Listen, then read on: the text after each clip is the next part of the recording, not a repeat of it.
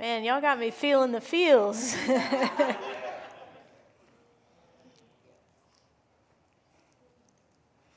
These are tears of joy.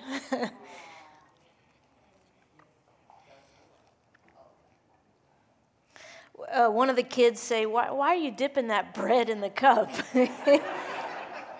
and, uh, well, there's a number of reasons. In some churches, you drink out of the same cup. I was glad as a germaphobe that I wasn't a part of that tradition. uh, so there's some practical reasons we do that, but I think there's also a theological reason because uh, on the night that Jesus was passing around bread and cup, he said to his disciples, He said, The person that will dip the bread in the bowl is the one who will betray me. And there's something about coming to this table that we just claim our identity of not going to do this thing perfectly. going to betray, going to mess up, going to. Um, and so uh, that's part of the reason we dip the bread in the cup is to kind of confess and say, we're in need of actually what this cup has to offer, which is, thank you, Eli, um, which is mercy and forgiveness and God's love. And, uh, oh, baby, bar the doors. Let's just have revival. All right, we're beginning a new series called uh, New Creation. And throughout the month, we're going to talk about uh, one of the the symbols, the sacraments that we celebrate uh, as a church, as the body of Christ, both Holy Communion, the bread and the cup, but also baptism, the sign of water. And that that's a tangible sign of God's grace. And so, over the next four weeks, um, I'll be teaching about that. Amanda will be leading the service on January 28th. And, uh, and we'll have a baptismal pool if you would like to remember your baptism or if you would like to be uh, baptized for the first time, we would love to support you in that journey. And uh, the journey is not that we come out of this identity of baptism completely healed, holy, and ready to live a perfect life. We have just grabbed a hold of our identity that we're new. And we've got to grab a hold of that identity moment by moment, day by day. And, uh, and so we'd love to, to celebrate that with you. We'll have a chance to put your name down here. And what that means is Amanda or I will have a chance just to have a conversation and, and talk more about it. Um, so tonight, uh, the, the passage is actually the follow up, the verses that follow how I traditionally end our service with the blessing, which is from Ephesians chapter 3, the very end. And now to the one whose power is at work within us, say it with me, to do exceedingly abundantly, extravagantly, more than we could ask or imagine. That's verses 20 and 21. And then usually I skip back up to 14, 15, and 16. The one whose love is long and high and deep and wide. To that one be all glory and honor and power and the verses that follow in chapter 4, you think the letter is done, but Paul's like, but wait, there's an encore.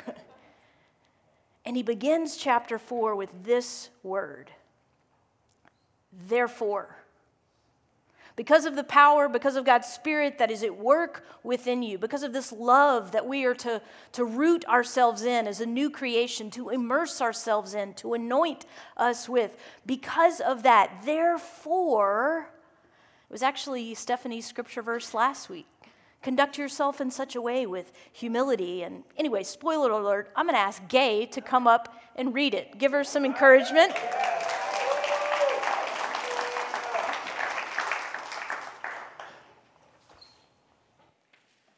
Family. My name's Gay.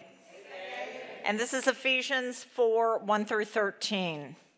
Therefore, therefore, as a as a prisoner for the Lord, I encourage you to live as people worthy of the call you received from God. Conduct yourselves with all humility, gentleness, and patience. Accept each other with love, and make an effort to preserve the unity of the Spirit with the peace that ties you together. You are one body and one Spirit, just as God also called you in one hope. There is one Lord, one faith, one baptism, and one God and Father of all, who is over all, through all, and in all. God has given his grace to each one of us, measured out by the gift that is given by Christ.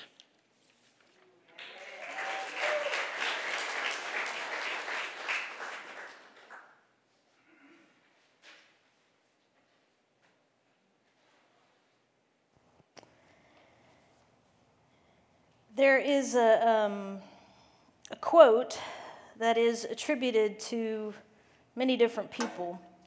Actually, uh, just a second ago, Pooh, where'd you go? I, yeah, yeah, yeah. You actually said this, this quote. The, the quote that I'm going to read is on the screen. Nope, stay there. You're good. When one door closes, another door opens. But we often look so long and so regretfully upon the closed door that we do not see the one which is opened for us. And some, you may have heard an adaptation of it. When God closes a door, God opens a window. so, tonight, what I want to do, the direction that we are moving within this passage uh, from Ephesians, is what does it mean to be gathered around one hope and one baptism, one identity in Christ? And I want to, uh, where we'll land tonight is to kind of offer some ways to have a window into the soul, to kind of open the door. But that quote is attributed to a bunch of different people Alexander Graham Bell, Helen Keller, uh, Cervantes, and Don Quixote. Everett, who runs the slides, we both agreed you got to go with the earliest, is usually the correct one. So that would have. Anyway, it doesn't matter. But when God closes a door,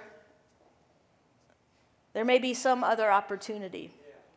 And at the start of a new year, I think it's a good time to, in some regards, not try to keep bound, um, pounding our heads against closed doors and running around trying to find the open door but to, to present ourselves, to, to realize that we are, there is a power at work within us, the spirit that is at work within us that is beyond anything we could ask or imagine.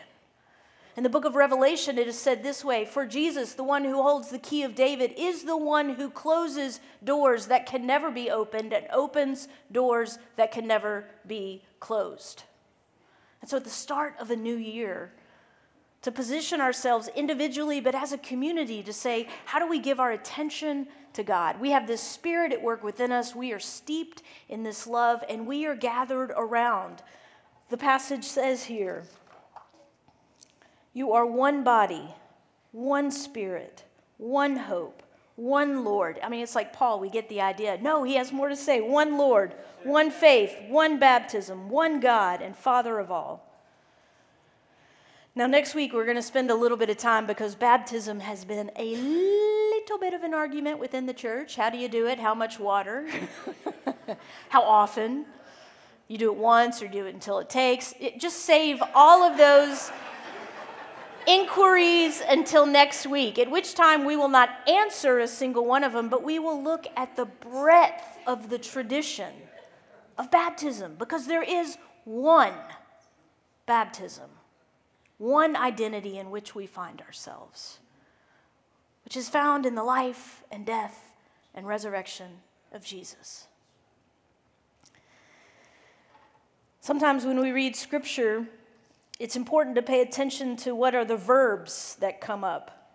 And so Paul uses this introduction. He says, therefore, so you have to look at why the there is. It, for, anyway, you know what I mean. He says, I beg you, I beseech you, I encourage you to go into your prayer closet, to sit before the Lord, and to just close yourself off to the world. no, he says, I beg you to live. And the word here is actually walk. Walk what you believe. Live, conduct, accept. And he says here, I want you to move with haste to preserve the unity of peace. We miss some of this in the English language here. It says, I want you to move with haste. Because there is one Lord, one faith, and one baptism, move with haste towards unity, which is this thing that binds your hearts together. It's like a fetter that fuses your heart to God and to one another.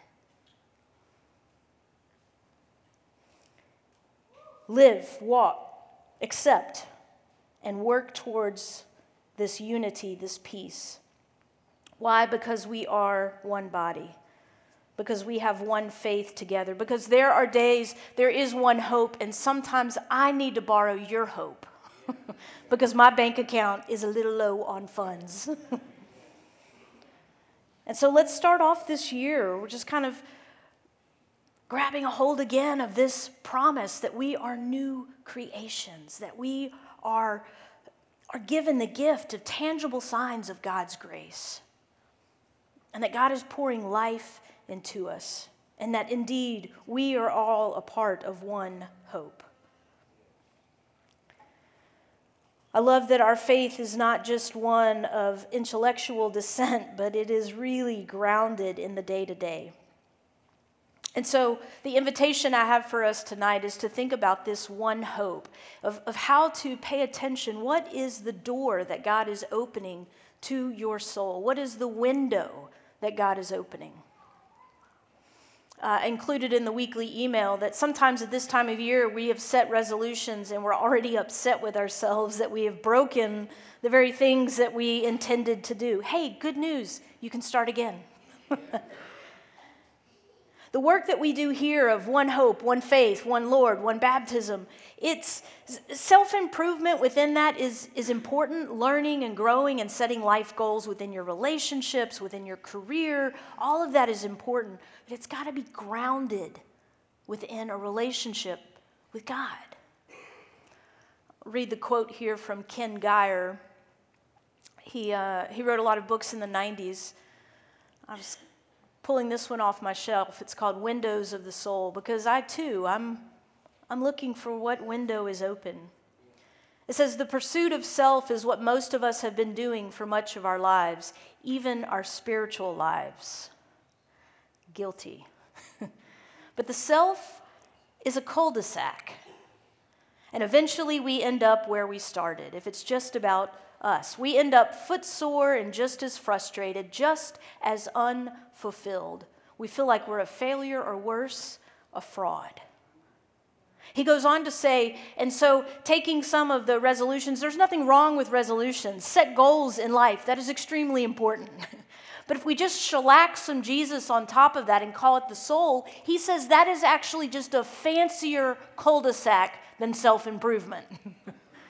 it still just leads you on this never ending course. A window to the soul is one that leads you into the deepest, truest self of who you are and opens our eyes to the world around us.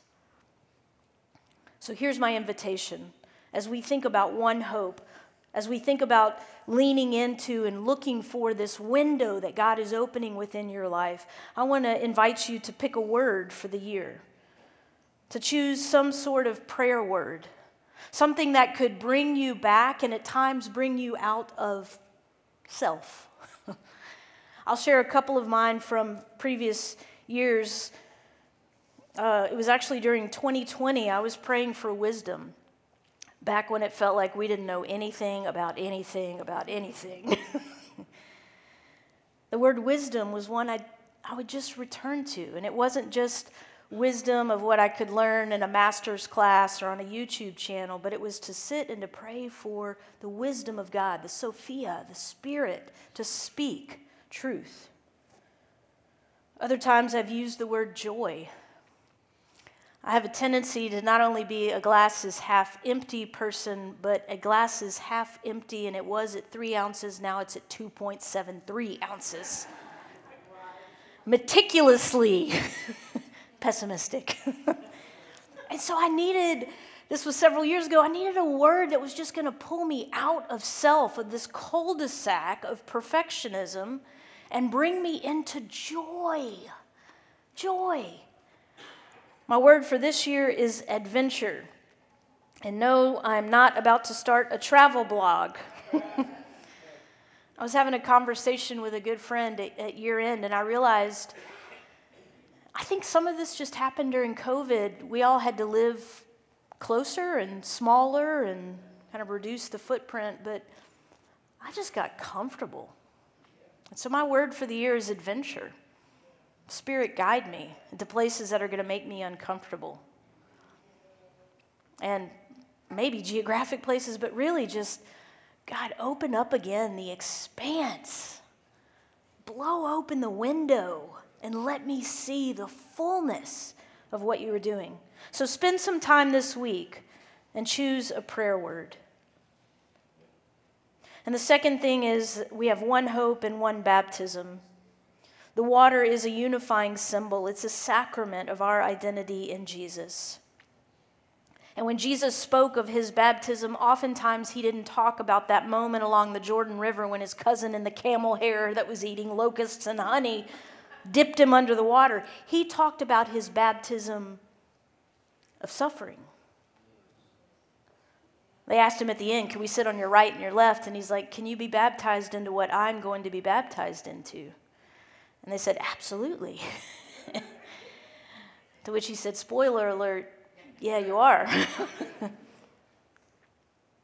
but he also knew that he was not only being baptized, descended into the waters, but that he would rise again. So we have one hope. Find your word to cling and to grab hold of hope. And we are unified in this symbol of baptism, of our identity, that we are fettered and joined together with Christ. In just a moment, Amanda's going to come and, uh, and lead us in the family meal. And then we're going to close by singing a, a popular hymn, Come Thou Fount. It contains within the verse, Let thy goodness like a fetter bind my wandering heart to thee. I got a little curious about who would write such a hymn. Turns out he wrote in the 1700s. He was someone that his mom always wanted him to be a pastor, but they didn't have the money back in those days. You had to go to a lot of school to become a pastor. I still do today, but hey, God's calling people and rabbit trail, back up. So he became an apprentice. Um, he was actually a, a, a barber, a hairdresser. Apparently, he was pretty good. Lived in London, but one day he encountered a man named George, George Whitefield, who was good friends with John Wesley. And they would go out into any field that was open and available to begin to preach of this one Lord, one faith, one baptism. They'd go into coal mines, they'd go into hospitals, they'd go into people's living rooms. And one day, this man heard this message from George, and something in his heart moved from guilt to grace to gratitude. And for the rest of his days, he wrote this song. He said, Come, thou fount, come, this flowing water, pour over me. Come, thou fount of every blessing, tune my heart to sing thy praise. Streams of mercy never ceasing, call for songs of loudest praise. That is the hope under which we are united. We are fettered, we are bound together. And it's the hope that brings us to this table tonight.